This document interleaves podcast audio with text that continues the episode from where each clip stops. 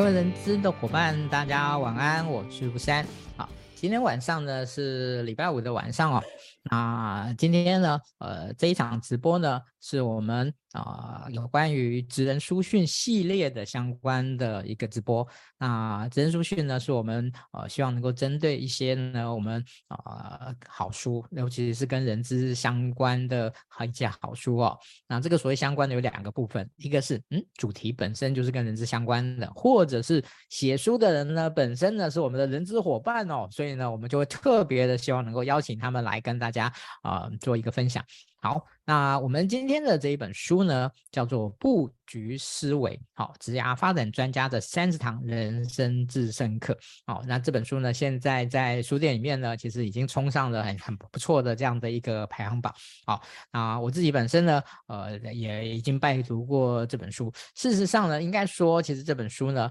呃，在它还没有成型之前呢，其实我就呃蛮多的篇幅呢，蛮多的文章呢，其实我之前已经在部落格上面拜读。过了，好，那因为我们今天的这一位作者呢，哦，他其实是一个非常知名的一个部落格的阁主哦，那那待会呢，我们会请他来来做来做一个自我的一个介绍，好，那其实，在今天呢，我的开场呢会稍微稍微长一点哦，因为我今天呢特别想要跟大家分享一个一一件事情，就是说，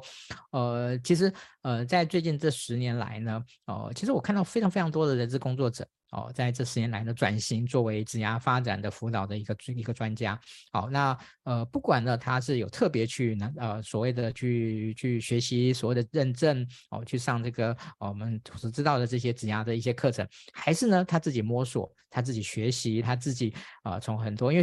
现在的资讯其实非常非常的通，非常的通透的。哦，不管是这两条路哈、哦，我觉得都没有什么没有什么好坏对错的问题。那他们的，呃，殊途同归的都走到了一件事情上面，就是呃，用他们的影响力去帮助很多的年轻的伙伴也好，或是所有在工作在职涯上面产生的一些困扰的人啊，透过他们的的一个努力，透过他们的笔耕，包括他们的一种。所谓的对谈或者很多的演讲哦，来帮助很多人的这些人哦，度过他们人生中在有关于职涯这个议题上面的一些很重要的难关。好，那我我觉得呃，为什么会这样子呢？哦，我觉得可以有两个角度来来讲哈。第一个角度就是呃，其实呃。作为一个职业辅导，那当然助人这件事情是一个很重要的内涵跟本跟跟跟一个特质。那我觉得大多数的人资工作者，哦，大都在都具有这样的一种助人的这样特质跟内涵。好，那也许能力的部分呢，也许需要有一些呃需要时间的历练的加强。好，那另外一个部分就是人资的工作的专业。好，那我以前曾经写过几篇短文章哈，就是来探讨就人事工作的专业跟这个职涯辅导的的的一个专业之间的这样的一种互为表里的关系。好，那我常开玩笑，就是说人事工作者的的专业的这些相关的职能哦，大概有呃七八成以上的都可以转换成哦这个职涯辅导的这个这这样的一个技能。哦，有一种甲方换乙方的这个味道。好，那呃，我想今天的。这一位我们所邀请到的这一位嘉宾，这一位新书的作者啊，我想他在今天的过程中应该可以很多的呃从不同的角度来印证这件事情。好，那我们现在就隆重的来欢迎我们今天邀请到的这一位新书的嘉宾，好，杨崇熙老师。来，我们先请那个老师跟大家打声招呼。嗨，思安，呃，各位读友哈，大家好，我是崇熙啊，您也可以叫我阿斯卡。那个那个字是念虫，那个虫虫，那个字念虫哦，因为我第一次的时候也是念错的哈，所以呢，跟大家跟跟大家说明一下。好，那呃，阿斯卡呢，我那时候有特别请教说，嗯，这个好像是那个那个恰克与飞鸟的那那个那那个是不是同一个字这样子？然后说，嗯，是。好，那、呃、其实我我认识那个呃这个阿斯卡老师呢。呃，我我后来算了一下，我们大概是在二零一六年、一七年左右认识的。我们大概是在那个那那时候那时候认识，应该不是说之前就我们我们之前也许有听过彼此，但是可能没有真正碰过。我们是那个时候真正碰过。然后他那时候给我的感觉，嗯，就是一个呃年纪不大，但是呢有一个挺有挺有一个老灵魂的的的一个感，给我这样的感觉，非常非常非常诚实，非常。呃，沉稳、非常老练的一位呃 HR 的主管哦，那这个听说了哦，有很多人呢看他的书以后都以为呢他是那个已经是那种可能呃五六十岁哈，然后可能已经是呃就是呃以那个著书啊、呃、写作为为为主业的呃殊不知呢，其实呢他现在呢还是很努力的在工作岗位上面啊、呃、发挥他的那个那个光和热的这样的一位人资的主管。OK，好，那嗯，今天呢非常感谢哦这个出版社的支持哦，那我们今天呢帮我们把我们今天的直播分享到。个人动态哈，个人动公众在上面，然后呢写上已分享，然后呢我们一样哦，一样就会呃有两本书哦来赠送，抽出在最后会抽出来来赠送给大家。好，所以那、呃、那个我都每次都讲哈，那个送书只是心意哈，好书呢是需要大家的支持的。好，那这本书呢，呃，我觉得不管是你自己个人哈，可能拿来作为这个自我的这样的一种呃有点工具书的味道哈，或者是呃您想要啊、呃、来。那个作为自己呢，啊，这个我们在今天最后会提到啊，就是作为 HR 呢，怎么学习职业职业辅导的这个能力的话，我觉得这本书都其实挺有帮助的。OK，好，那接下来呢，呃，我们就开始进入我们今天的这样的一个访谈啊。礼拜五晚上我们不会谈的太严肃了哈，不会谈的太严肃，然后大家。就好好的来聊聊天这样子，OK，好好，但是呢，今天我们那个阿斯卡老师呢，他那个非常诚意哦，他有准备了一个呃简短的 PPT 呢，啊、想要来先开头的时候呢，想要来先跟大家啊、做一些说明哦，哦、来谈一谈他为什么有这个起心动念想要那个写这本书，然后为什么把这本书呢用这样的一个结构把它呈现出来哦，那呃这本书呢，它。主要的一开始，它的一个核心的是想要带给大家什么？好，当然我们后面会再分开来，呃，依照一些重点来跟大家分享。好，那我们先把时间交给艾斯卡老师。谢谢思安哦。啊、呃，大家好，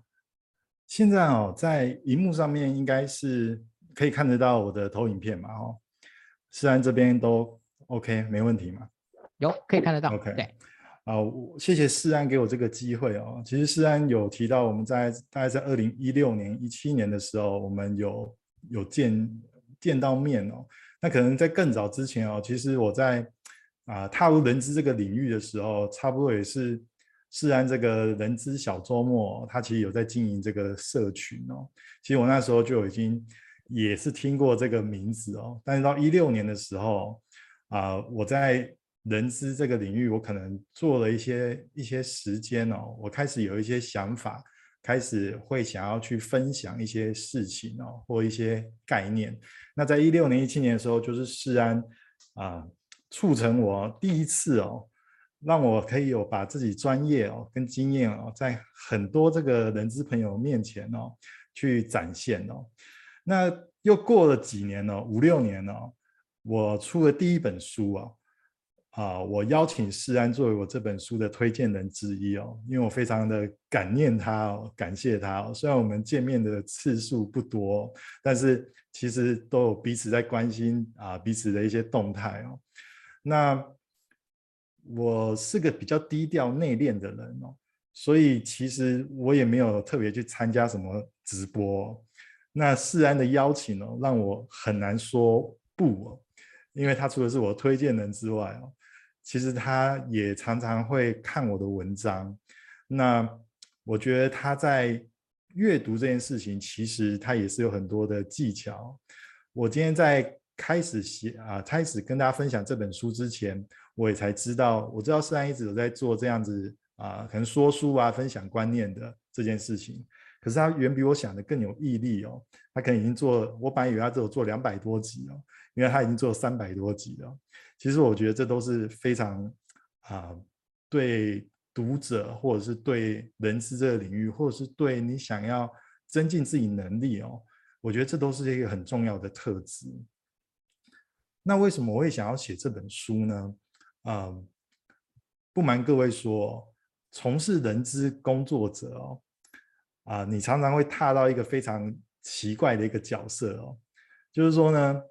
资方哦。资方啊，有时候也会把你看作是劳方哦，但劳方哦，就是劳工朋友哈、同事哦，又认为你是资方哦，所以你常常一脚哈踩在资方，一脚踩在劳方这样的角色上哦，你常常会看到很多的事情，不见得公平啊，也不见得不好，但是呢，总是会触发你很多的想法。所以我后来呢，就觉得说，如果我有机会的话，那我要把我的所见所闻哦，我想把它写出来啊，用正面的方式把它写出来。那为什么特别讲是正面的方式呢？因为在我在写部落格，在我开始写专栏之前，其实很多的人都会告诉我说：“阿斯卡，你如果要写这样子文章，你要让点阅数高一点，你要去写一些爆料啊、揭秘呀、啊，啊，这个职场厚黑啊，你们你们薪资怎么谈的啊？你们是怎么去作业的啊？这些人家才会看。你写这些哦，不会有人看的。”那我总是会谢谢这些人的建议哦，所以我我，但是我从来没有去动摇我的信念过哦，所以就是今天十一月十一月份，那十一月七号的时候，我写了这本书，出版了这本书，我也很谢谢皇冠文化集团给我这个机会哦，就是。它可能不是一一本教你什么职场厚黑的书哦，不过它的确是我这些年来的一个呃经历哈、哦，跟一个观念的分享哦。关于我，我在这个领域大概十年多了哈、那刚才虽然有讲哈、哦，因为我的笔触哦，或者说写文章的风格哦，常常有人看到我之后，啊、常常会说啊，原来你就是作者啊，原来你不是要退休了。你还你还这么年轻呢、我还以为你已经六十几岁了。我在想哦，可能是因为我个人的一些背景哦，我在我在这个科技业做人资已经做十几年了，我的领域呢，从人才的培育到人才招募哦，我都有涉猎哦。那我本身呢，其实也是神经语言程式学的一个专业执行师认证哦。那我在做这件事情，写作这件事情的时候，我可能会把我的背景哦，还有我所学到知识去做一个融合哦，所以我会去写这些文章出来。我的部落格 FB 的初始文章哦，定格在二零一七年十二月三十一号。我从那一天开始写作。如果你看到我今年十一月出书，算一算，我也写了要五年的。五年出一本书，我不知道算不算快，因为有些人一年可能就出一本书，有些人可能受到这个出版社青睐，写一篇爆红的文章，他可能更快就出版一本书。但是我的个性是比较低调内敛的哦。事实上，我的很多的同事可能都还不知道我在写作这件事情有一些自己的想法跟一些坚持哦。所以今天呢，想来跟大家分享一下布局思维哦，嗯，我常常在想哦，不论你是不是做人资哦，只要是你是一个职涯工作者哦，因为我们大部分人都不是富二代嘛，哈，你可能都是要在一家公司工作的。那我常想，如果你你不规划自己的人生哦，那你就等着别人来帮你规划，所以。我从我写的这个文章里面，我把它选出三十篇，然后呢，加入一些例证，加入一些故事，让这个文章可读性更高一点。那促成了这一篇啊、这一本书哦，那希望可以跟大家分享一下。因为我常讲哦，啊、在我的部落格、我的粉专，我都是用这句话哦。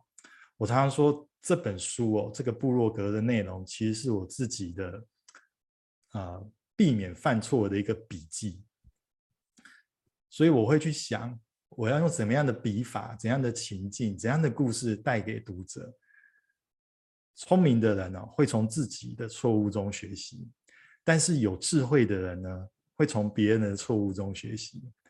我希望各位读者都是有智慧的，因为你们会从我的错误中学习到一些经验，可能让你少走一点。啊，坑哦，少踩一点洞。好，谢谢，谢谢思安，这是我今天哎想跟大家先聊一下为什么写这本书。OK，谢谢，好，阿斯卡老师。OK，好，其实在，呃这本书哈，其实呃它呃总共呢，我觉得从这个主轴的框架来想哈，我觉得可以分成三个部分哈。其实它它其实就是它的整个章节的分布哈，Part One、Part Two、Part Three。那在 Part One 的时候呢，它来主要跟大家想要。呃，聊一聊的是有关于职涯规划的这个议题。那在 Part Two 的部分呢，他呃老师主要是要跟大家谈一谈职场的工作数的这个部分。那 Part Three 的部分的话，就是呃一个人的一个学习发展跟升级的这个这个部分。好，所以呢，接下来的时间呢，呃，因为呃内容真的非常丰富啊，哈，就干货满满，所以我们其实不可能把这本书整本书都谈完哈。那所以我们就会呃在针对呢这三个呃。这个不同的部分，然后呢，我们会把几个重点，好，我们会请那个呃阿 Sa 老师呢跟大家来呃分享一下，好，让大家呢诶可以感受一下，嗯，老师呢想要传达的他的一些主轴，嗯，以及老师的这个那个他的观点的一个魅力哦。好，呃，例如呢，我在职涯这个规划的这个部分哦，我想斜杠这件事情呢是大家呢大家都耳熟能详的，哦，也不断的在在呃就是很多人其实在尝试的。但是在斜杠这件议题上面呢，阿 Sa 老师就提出了说，还有两个很重要的提醒哦。然后这两个提醒是什么呢？来，我们先请那个阿 Sa 老师来先那个热身一下。谢谢思安哦。呃，我想哦，斜杠哦，我现在是非常流行的一个概念哦。你可以看到很多人都会都会告诉别人说，哎，我现在可能在斜杠哦，做一些什么事情哦。那我自己也常常看到，就是说，现在的年轻人哦，其实啊，比我们再年轻的这一辈，他们喜欢做的事情哦，可以选择的事情也越来越多了哦。他们其实并不畏惧说，啊，我多做一点事情哦，我多扮演一些角色哦。但是我也常常会看到哈，因为有一次我去一个演讲哈，那是大学生的哦，那大学生的演讲呢，他们就告诉我说：“哈，哎，喂老师啊，我们哈有有的人是这样子哦，就是说他除了在学习之外哦，他还他还有做很多的身份哦，就是他可以他可以同时去打很多的工哦，他可以去做很多的事情哦，然后他可能就在他的 IG 哦，或在他的 FB 哦，就 slash slash 很多，就是所所谓的斜杠哈。那我就。”我心里就有一个很大的感想哈，就是说，呃，年轻人哦，他是在他最精华的时间去学习，去做好学习这件事情哦。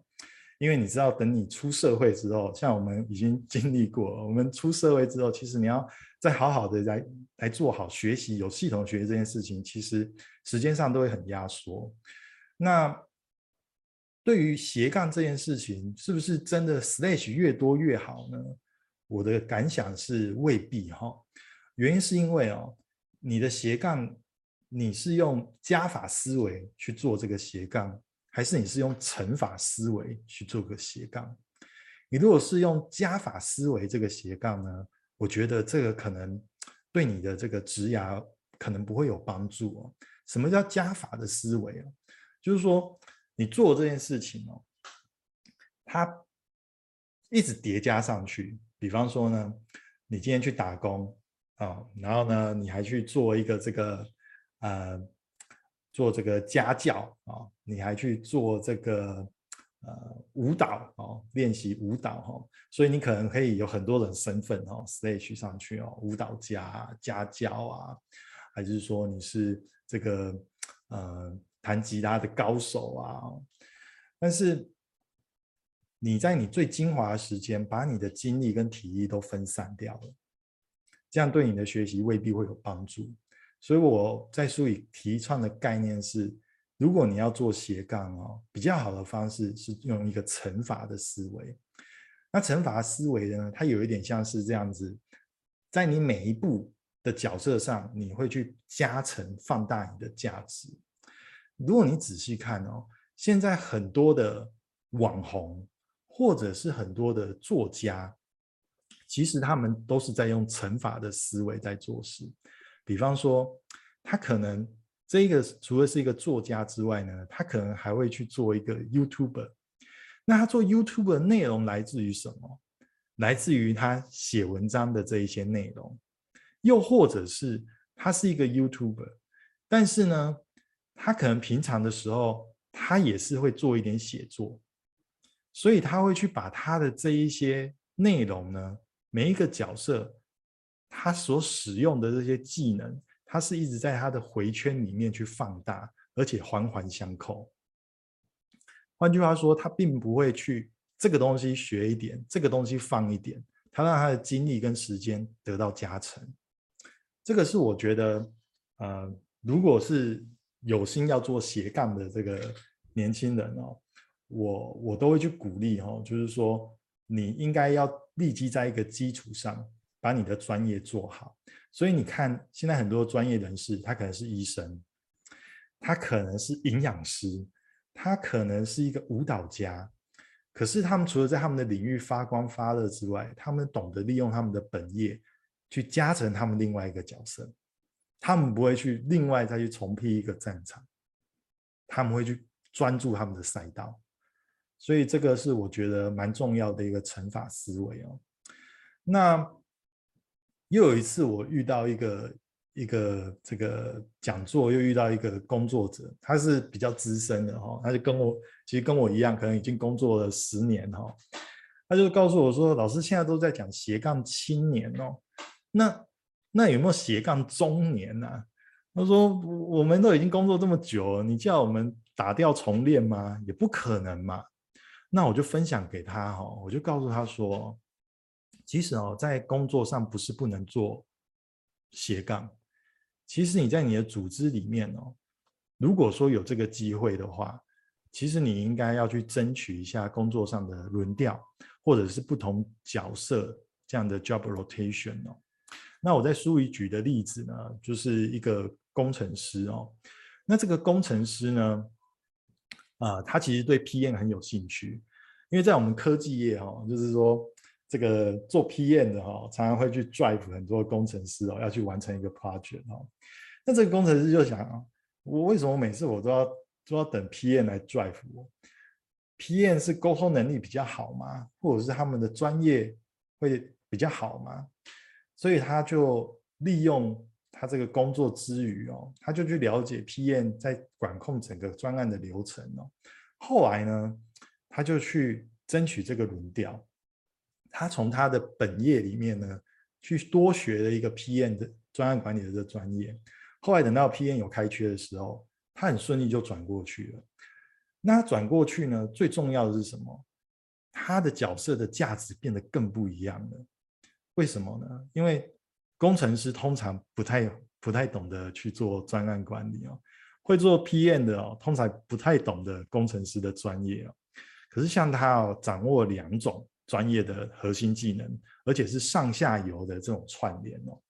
这使得他在后来的职涯的角色上，他可以比别人更快的去争取到让主管、让大老板们看到机会，那对他的职涯当然也就更更好哈。所以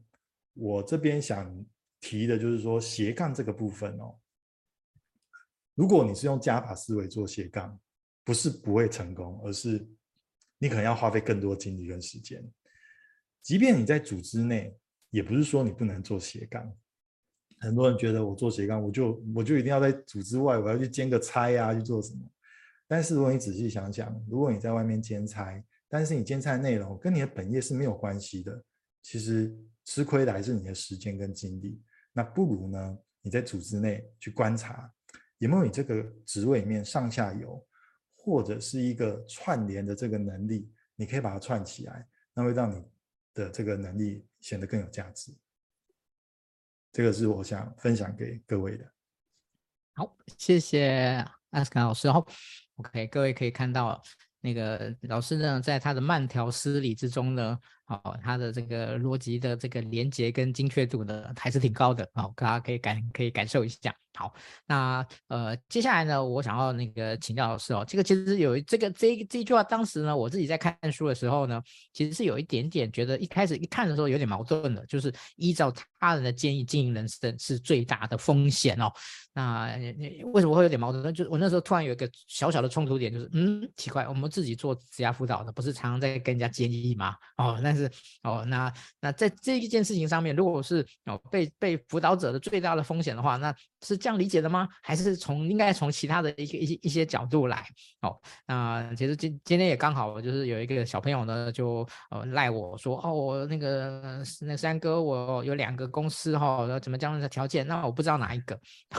那我就跟他讲说，嗯，第一个你给我的资讯不是那么充足哈、哦，我不太能帮你做决定。第二个呢，这个所有的决定还是让你自己做，好、我只能告诉你，如果是 A，那你你可以，如果你的希望是 A，那你可能选选 A；如果你希望是 B，那你可以可以选 B。好，看起来好像是我方面告诉他的，其实我觉得，嗯，不能说没有，而是说，呃，帮他把做把一个某种部分来做一些理清吧。好，这是我今天小小的一些心得。但是呢，我想接接接下来啊，哎，接下来呢，就请老师来跟大家分享一下，您您您这句话是什么意思？应该怎么去理解这件事情？好，谢谢世安哦。嗯，我在书里面哦提到这个，呃，依照他人的建议哦，经营人生哦是最大风险，是感触是这样哦，就是像像您您提到的哦，嗯，大多数的人哦，他们可能会很希望别人来告诉他们怎么样才是一份好工作。怎么样才是一间好公司？我曾经去过一个讲座，嗯，大学生哈，那里面也有硕硕班的，不过他都是大四跟硕二哈，那最后都是有 Q&A，但是你会发现啊，很多的 Q&A 这些快应届毕业的，他们问题通常是这样的：大学要毕业的大四生，他就会问你说，嗯，那老师我我接下来要考研究所吗？还是我要出去工作哈？那硕班要毕业了呢，已经念完硕班了，再又问你说，老师，那我应该要我要进那个台积电哦，我要进哪里哦？我这个科技业，我想有这个兴趣，那我要继续念博士班吗？还是我要去就业？那我就有一个很大的感触哦，就是说，哎，念到大学生了，念到硕士了，可是还是不知道自己。到底要什么？那这样的感触到了，我后来做人资之后，我这几年我也遇过很多中年要转职的人哦。我也会问他们：你要转职了，那对你来讲，什么样是一份好工作？我发现哦，这个问题哦，看起来从大学生、硕士生到中年的资深的这个专业人士，好像都没有把它想得很清楚。那当一个人哦，当一个人没有自己的动机跟观点的时候，你大概就只能去听别人的建议。听别人的建议不是不好，问题是，你没有去想过，对你而言怎样的工作叫做好？高薪就叫做好吗？那你怎么去解释？即便是很高薪的一个工作公司，它的离职率还是这么高？离家近就一定好吗？那离家近，你怎么去解释？有些人可能从台北到新竹来，每天通勤往返工作，呃，乐此不疲。所以我在书里写的是：如果如果你对一份好的工作，你没有自己的定义的时候，你问了一百个人，一百个人都可以给出你建议。只要他在这个社会上打滚的多年哈，他怎么样他都说得出个所以然来。可是对你来讲，你只听到一百种建议，怎么样的好对你才是好？怎么样子的好工作对你是好工作？好公司是好公司？怎么样角色对你来讲是发挥？如果你从来没有去想过的话，那你只是吸收很多建议，然后你开始从里面去挑挑拣拣，那我会觉得。如果你没有自己的动机跟观点呢，你可能对你的人生来看，尤其是现在，我们常讲现在是啊、非常模糊而且充满挑战的一个机遇哦，一个时代哦。你看前两年我们还在大举征才，可是这一两年已经看到从戏谷那边已经大肆裁员，然后我们的科技业可能现在也开始有一些影响。那当你的生活是充满变动的时候，如果你没有自己的动机跟观点，你每次都要去问别人的话，那你可能会活得很辛苦。那这样子，你没有办法把你的精力好好的用在自己的成长上，那我会觉得啊，会比较可惜。所以我才会在这一篇文章里面哈，啊，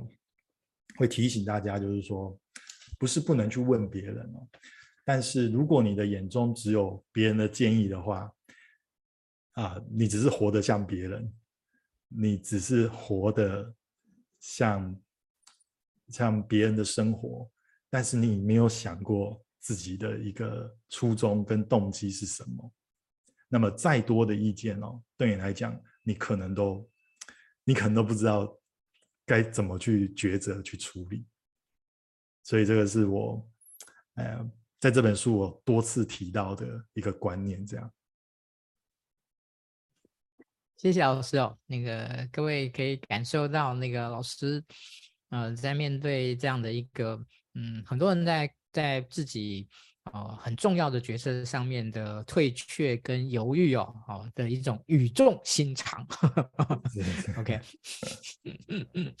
，OK，好，那呃，我想那个我们很快呢就到了中场的一个部分啊、哦。但是我们今天的中场其实很简单，我们就是直接简单的跟大家呃报告一下我们的这个呃所谓的呃就是我们的冠冠冠名赞助的厂商品作创新哦。那品作创新呃是由呃彭建文老师所创办。啊，在台湾有关于呃这个问题解析跟决策呃的分析的部分呢，是一家非常棒的一家管理顾问公司啊，他们在最近这几年呢，一直努力的在推广呃这个国际 PJ 法的这样的一个工具啊。如果您有兴趣的话呢，可以跟他们做联系啊。我想呃，对于这样的一个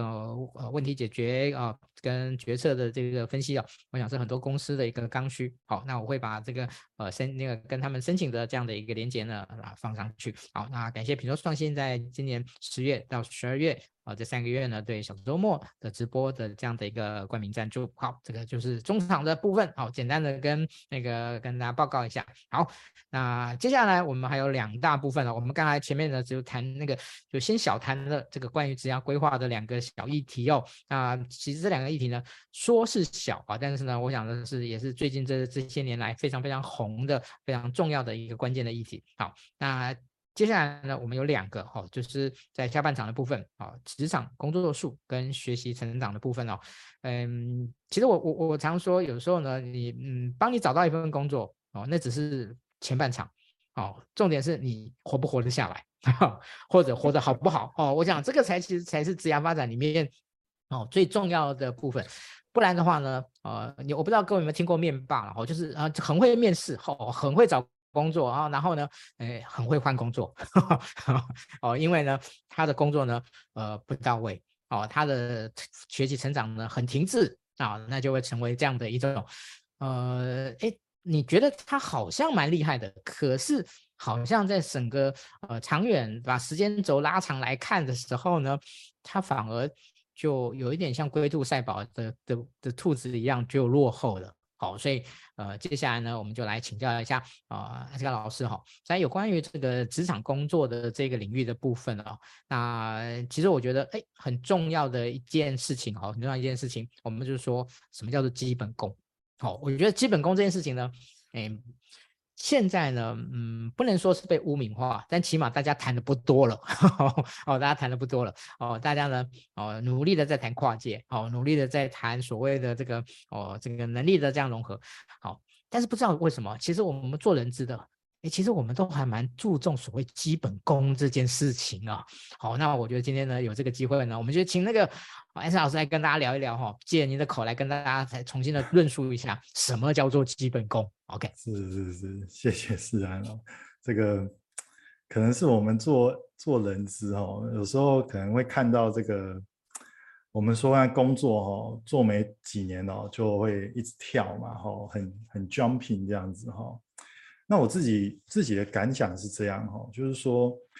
呃，其实这这现象不会只发生在刚进这个社会的工作者哦，可能可能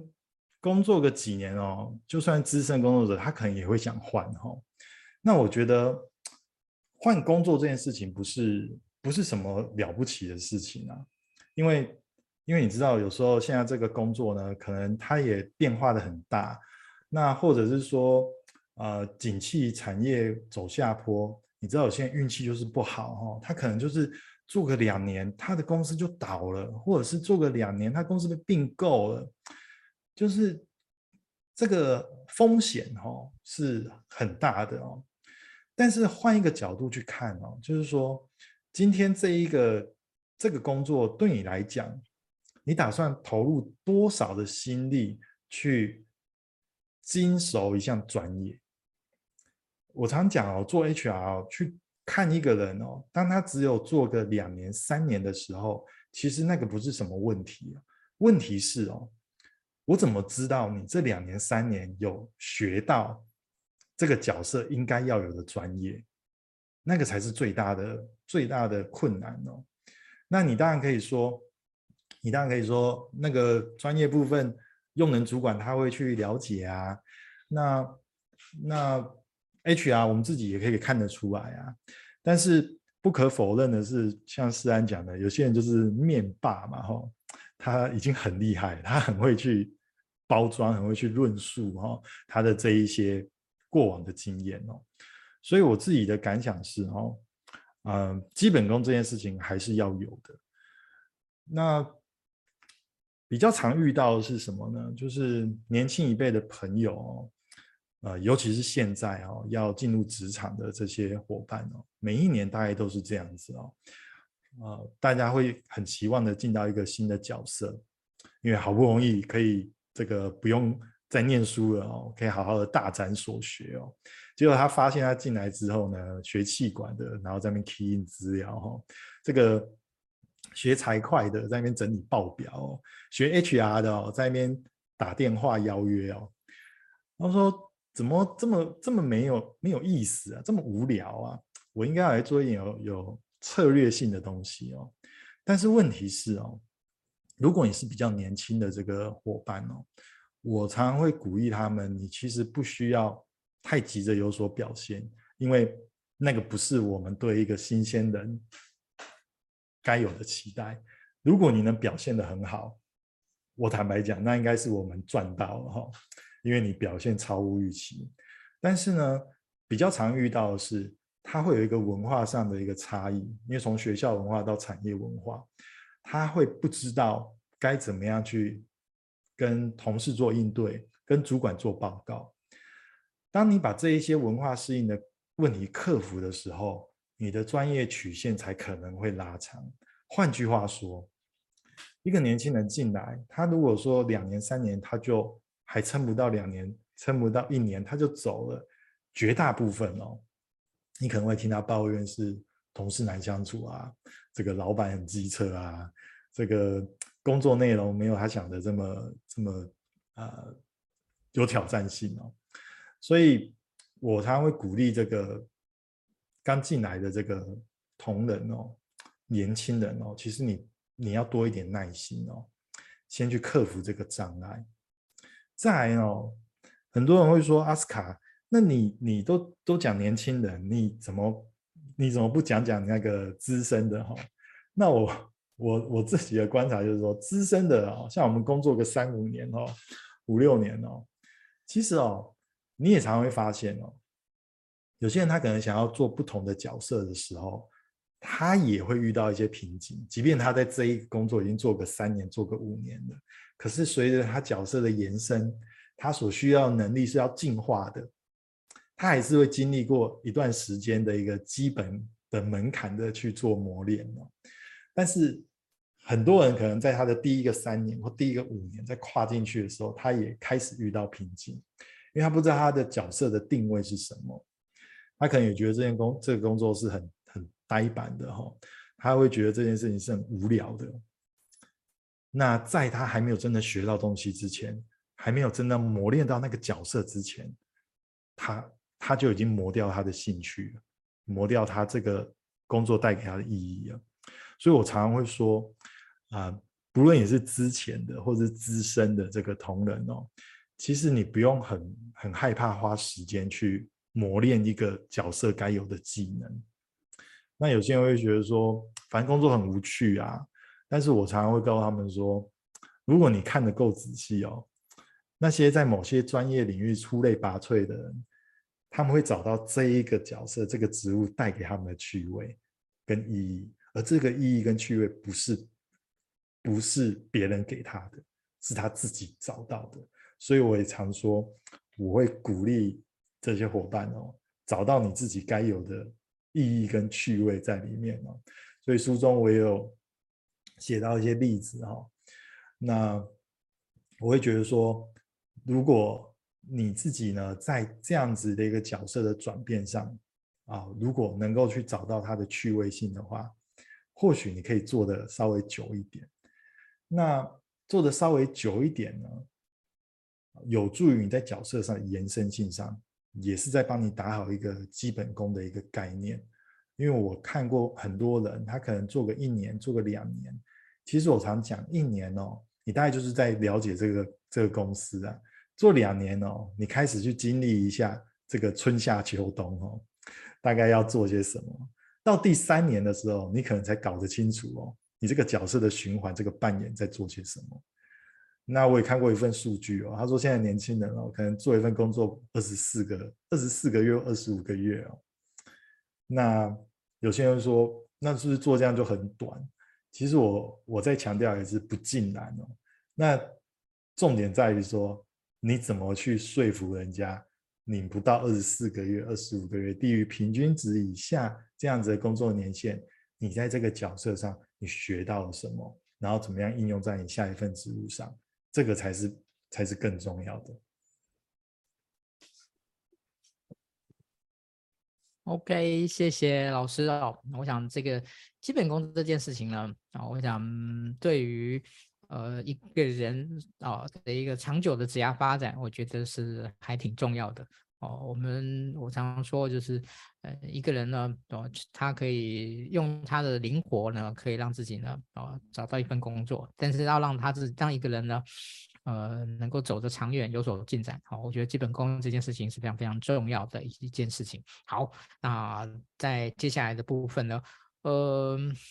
其实我觉得在职场里面呢，呃，人际关系这件事情呢，呃，其实是很重要的啊。那在这本书里面，其实有蛮多的，在这个工作这职场啊工作的部分呢，其实啊谈到了很多啊跟人际关系啊有相关的哦。例如说向上管理管理的这件事情啊，以及呢，这个现在我们都谈所谓的个人品牌啊，其实我觉得个人品牌里面呢，呃，一一个一个面向就是有多少人知道你，另外一个面向就是你经得起打听吗？哦，经得起打听吗？OK，好，那我想，诶，这两个其实是在啊老师的两篇不同的文章里面啊，但是呢，我想那个就请老师呢一并来回答好吗？好。哦，诗然刚才提到是说，呃，第一个是向上管理嘛，哈，这个人际关系，哈。那我自己的感想是这样哦，因为我我常常哦，你知道做人资哦，常常有时候这个同仁哦会抱怨一些事情哦。那有些人说，哎，我今天谁升迁的？你看他工作有有有我认真吗？啊，怎么会升迁的是他哦？他哦，他他可能就是跟老板哦那个关系好一点而已啊。那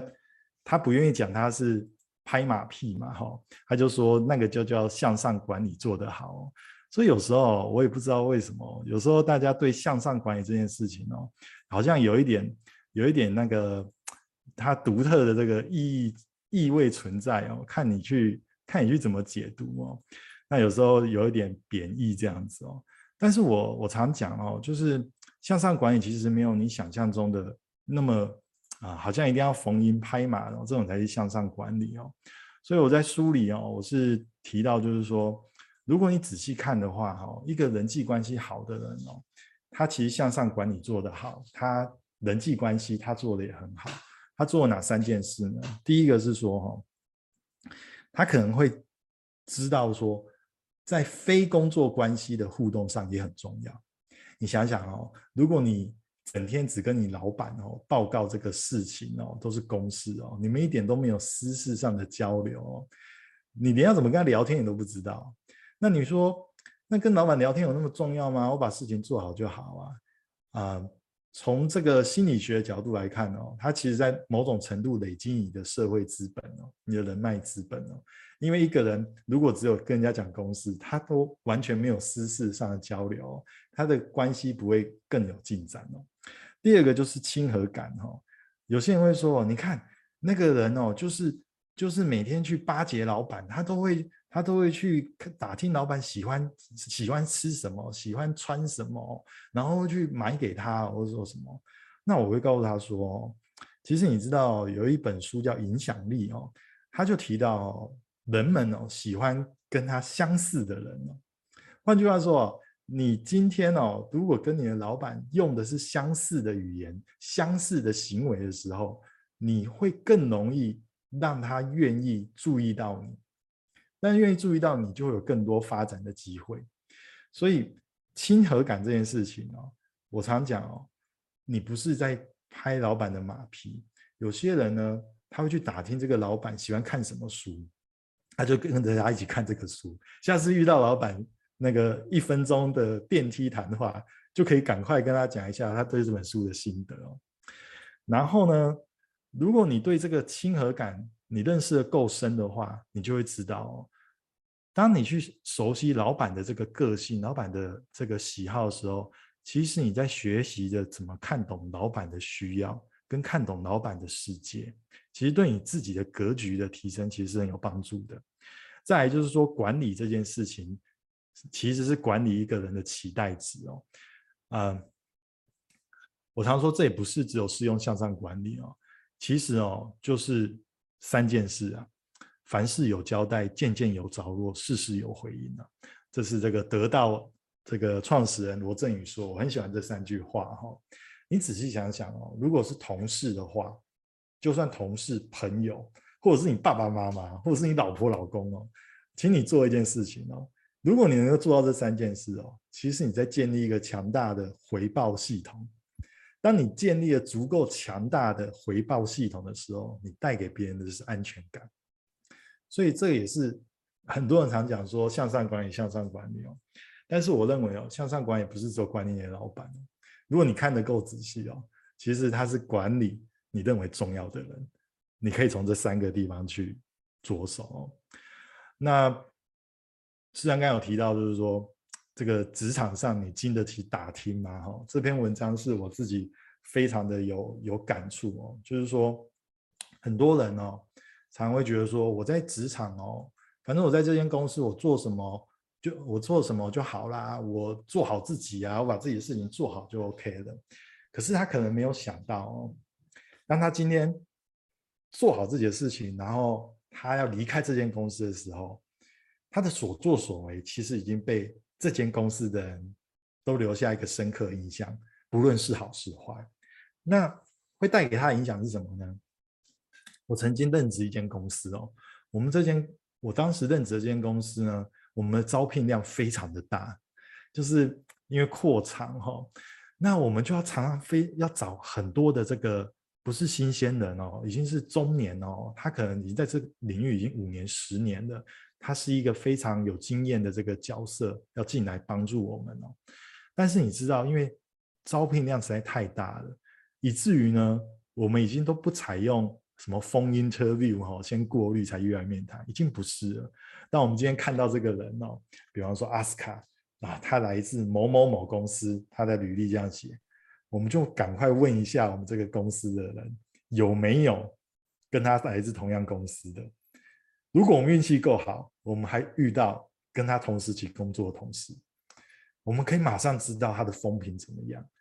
那有些人会说这样不公平啊，搞不好他那时候就得罪他啊。好，没关系，我们问两个，问三个。可是你知道吗？通常问两个、三个之后，结果真的差不了太多。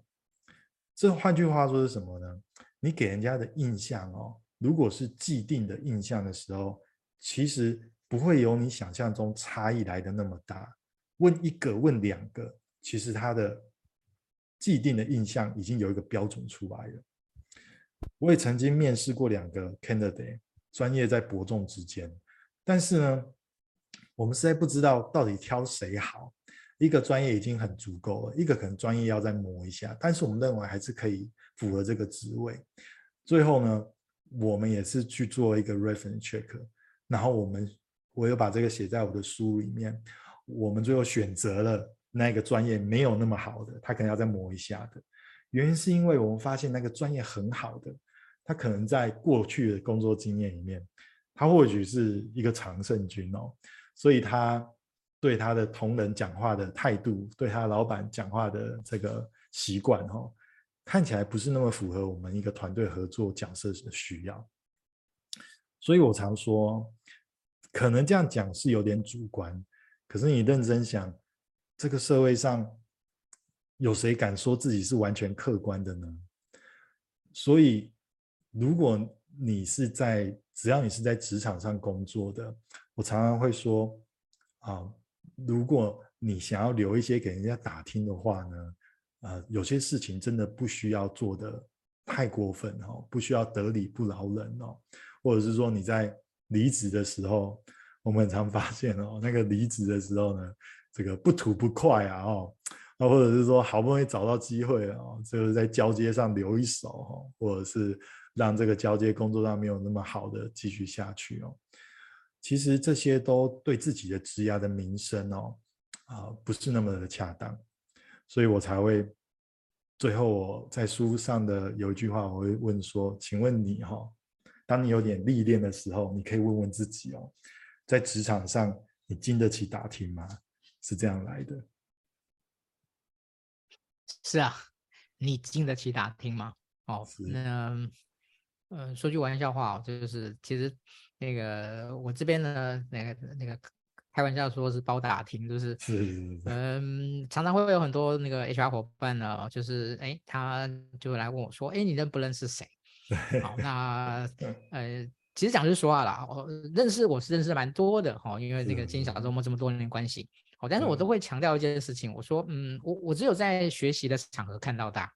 哦，那可能有一些呃呃，有一些少数呢，他们也有参与小周末的一些义工活动。啊，呃嗯、我大概也可以从呃那个义工参与的状况呢，来跟他做一些回馈。可是我觉得这两个学习的状态跟义工的状态，跟实际的工作状态还是不太一样。哦，还是不太一样哦，所以我我就说，我只能从这些侧面呢，哦，可以可能他的一些呃，可能沟通的风格、学习的风格呢，提供一些意见啊。至于他工作的部分，我想可能还是需要呃，您自己去去打听哦。但是嗯，其实我心我我我心知肚明一件事情，即使我只是提供一个沟通的风格以及这个学习风格，其实对他在这一份工作上面能不能获得青睐，还是多多少少会产生一些影响的。的 其实我其实我自己是心里知道了，所以我觉得每次只要有这样的一个状况的时候，嗯，我我其实都非常的小心哦，尽量能够这样，尽量能够能够，我我想很难做到所谓的绝对公平，但是我希望尽量能够用一种比较比较中肯哦中立的角度来来来分享。哦，是的，呃，我我我也常，我们我我们也常开玩笑，就是如果你今天问一个人 HR 说你对这个人有什么评价，如果这个人呃 HR 是跟你讲说我没对他没什么评价，那你就应该知道了，好吗？没错，是的，是的，对，OK，对，啊，这个是我们刚才这个关于啊，就是啊这个职场学习的部分。好，那我们最后呢还有点时间呢。我们来谈谈呢，这个学习成长的这这这个部分哦。那呃，我觉得有一件事情呢，其实大家现在有一种学习焦虑哦。这个学习焦虑是怎么来？就是我我花了很多时间在学习啊，可是对，嗯，我我真的有成长吗？哦，怎么样去衡量我到底有没有成长这件事情？哦，哎，我我想这个是现在呢，这个知识爆炸、学习那个狂潮的时代哦，其实反而放在很多人心里面的一个很。问很重要的问题哈，那其实其实还有很多我想问的啊，但因为时间的关系哦，我今天就在这个这个有关于学习成长的部分呢，把这个最症结的部分呢来请教一下那个艾斯卡老师来。哎，谢谢思安哦，你刚才讲到学习焦虑这件事情哦，的确是哦，我常说哦，我们现在何其有幸哦，就是说我们生长在一个这么知识爆炸的时代哦，可是你看哈、像思安现在做这个节目哦，或者是现在呢很多这种说书的节目哦，或者是呢，帮你去整理这个书斋也好，或整理概念的这种节目哈，其实都比我们十年前哦要来得盛行哦。那我我常常觉得说，这十年来哦，大家学习的管道变得这么多的时候，那我们的学习的这个专业知识，它的学习曲线有拉有拉的比较短吗？或者是我们精熟一个专业的程度呢？它会变得比较快吗？这个这个是我会很好奇的哦。那我另外一个很大一个体会是说，因为我也遇过那种有学习焦虑，所以他会一直到处去学习的。那可是每次我看他去学一些什么东西出来的时候呢，我我就问他说：“那你觉得自己有什么样的改变呢？”但你知道，他可能。对他来讲，那个老师或者是那一个那一个社团，他已经是一个粉丝的状态，然后说他去追那个老师开的课哦，去追那个老师所推出的这个学习产品哦。可是事实上，他在我们看来，我们常讲，我们学习最终哈，其实是你的行为应该要有所改变哈。就是 HR 常常去探讨那个课程的这个这个四个层次哈。那对一个人来讲哦，就是他的这个知识，他的行为是不是有改变？那如果都有改变，最好当然就是延伸到企业哦，他的这个连接到企业的这一个呃获利哈、哦、ROE 到底怎么样？可是如果我们不把它拉那么长来看，我们单单从个人来看的时候，你你有去想过说，那你要怎么样让你自己学到东西是真的能够应用出来的吗？所以我在这篇文章里面呢、我写说，你为什么你学这么多道理哦，人生还是没什么改变哦？可能你可能可以试试看输出你学习知识的一个方法哈、哦。我提到四个哦，假设说哈、哦，你你学一个东西，你把它做一个笔记起来哈、哦，因为人是这样，你如果不做笔记，一定会忘记，尤其当你学的东西越来越多元的时候哈。那你个人学的笔记，当你写到一定程度的时候，或许你可以跟我一样哈，开始试试看哈，把它写在部落格上，写在粉丝专业上，写在哪里都可以。那为什么强调是公开呢？这个时候呢，你会开始收到别人的一些回馈、一些意见。亚斯卡，你这写的很烂呢，亚斯卡，你写的这根本就跟这现实不一样啊，哪有像你写的这样子哦？那我都觉得那没有关系。因为你可以接受别人对你的回馈，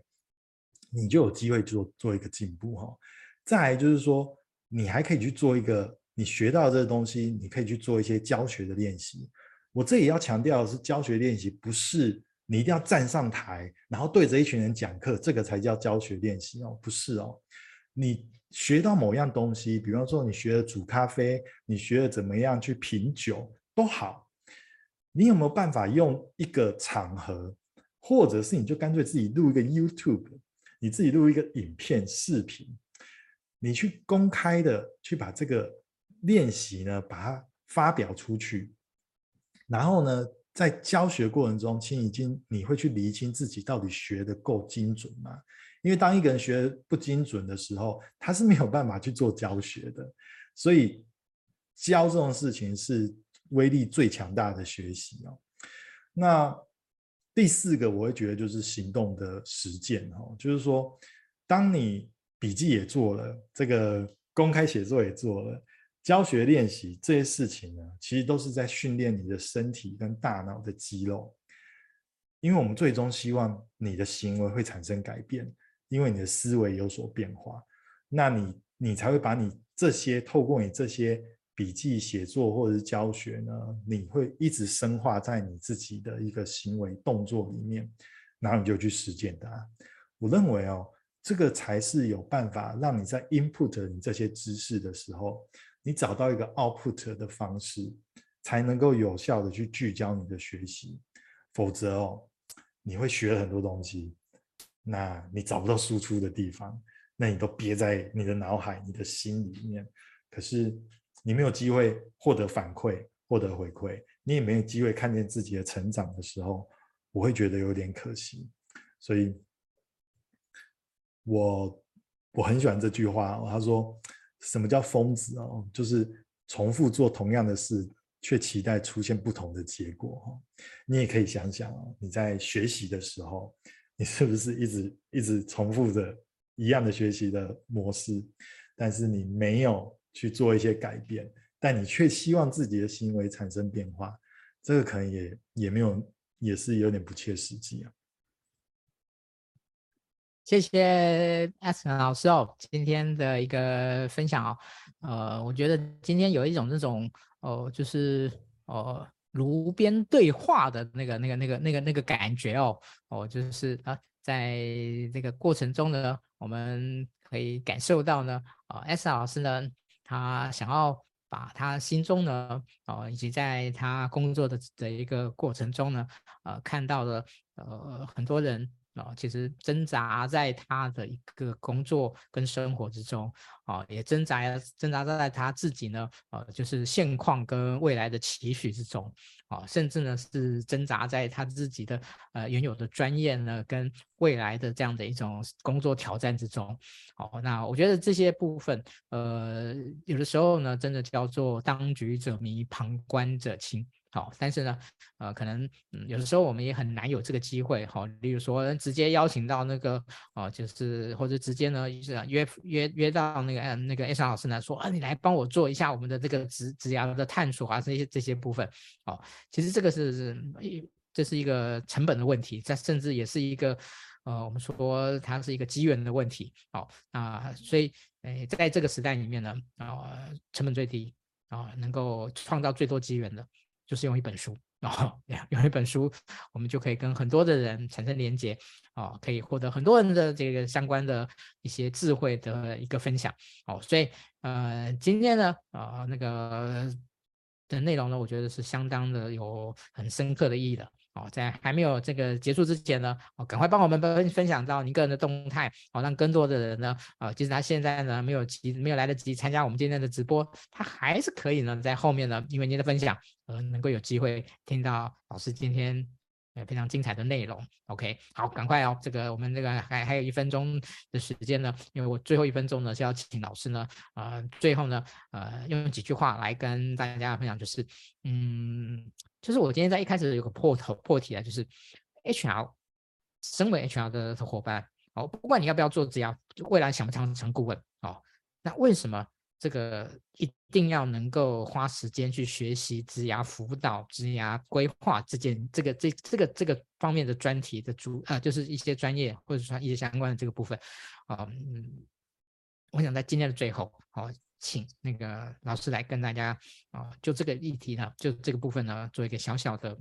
这个说明。OK。我我觉得是啊刚刚提到很好，就是说现在我们是这样子一个领域哈，啊，职涯辅导越来越多人投入哦。那有些人，我觉得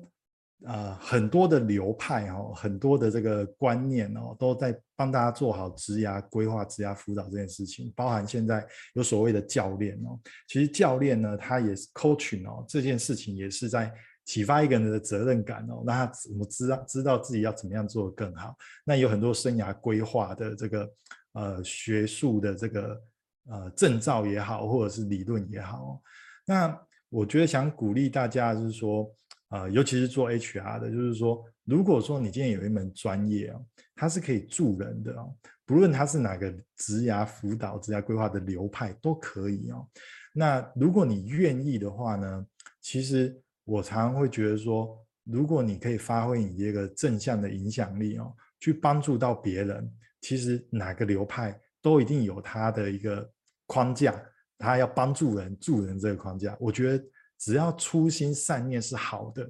我觉得那都是值得的。那很多人常常问我说，因为我常说要发挥正向影响力哦，那很多人常常问我说，那你你怎么知道你有发挥正向的影响力？你怎么知道你影响多少人？是看你的粉丝数吗？还是看你的这个部落格阅读阅览数呢？还是看你书卖多少呢？我我都会告诉他们说，其实哦，等到有一天哦，我不在的时候，我回到天上的时候，上帝会告诉我，我到底影响了多少人。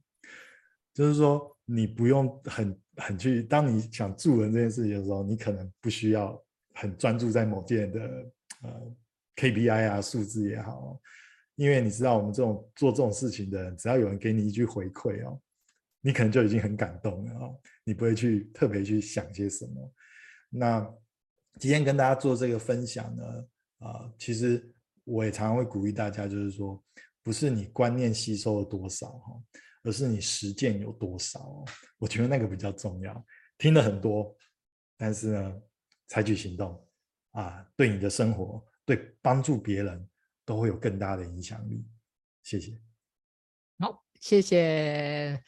艾森老师哦，那我想今天呃的时间也差不多了，然后呢，谢谢大家的的一个陪同啊、一直在线上呢跟我们一起跟艾森老师学习啊、也非常感谢艾森老师呢，他拨空哦，啊、我想在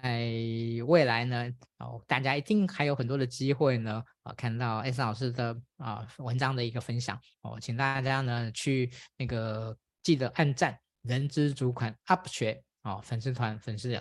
的一个粉丝团，他还有很，他其实有 po 在，然后就是说在皮克邦也有哈，这些部分都这这些这都有哦，看你习惯用哪一个部分来做一个一个学习。好，那那个如果想要邀请老师那个去分享，好，或者想要请老师指点迷津，也都可以直接跟老师联系。好，那我想老师呢，啊，在今天的过程中，大家都知道他的功力以及他的爱心。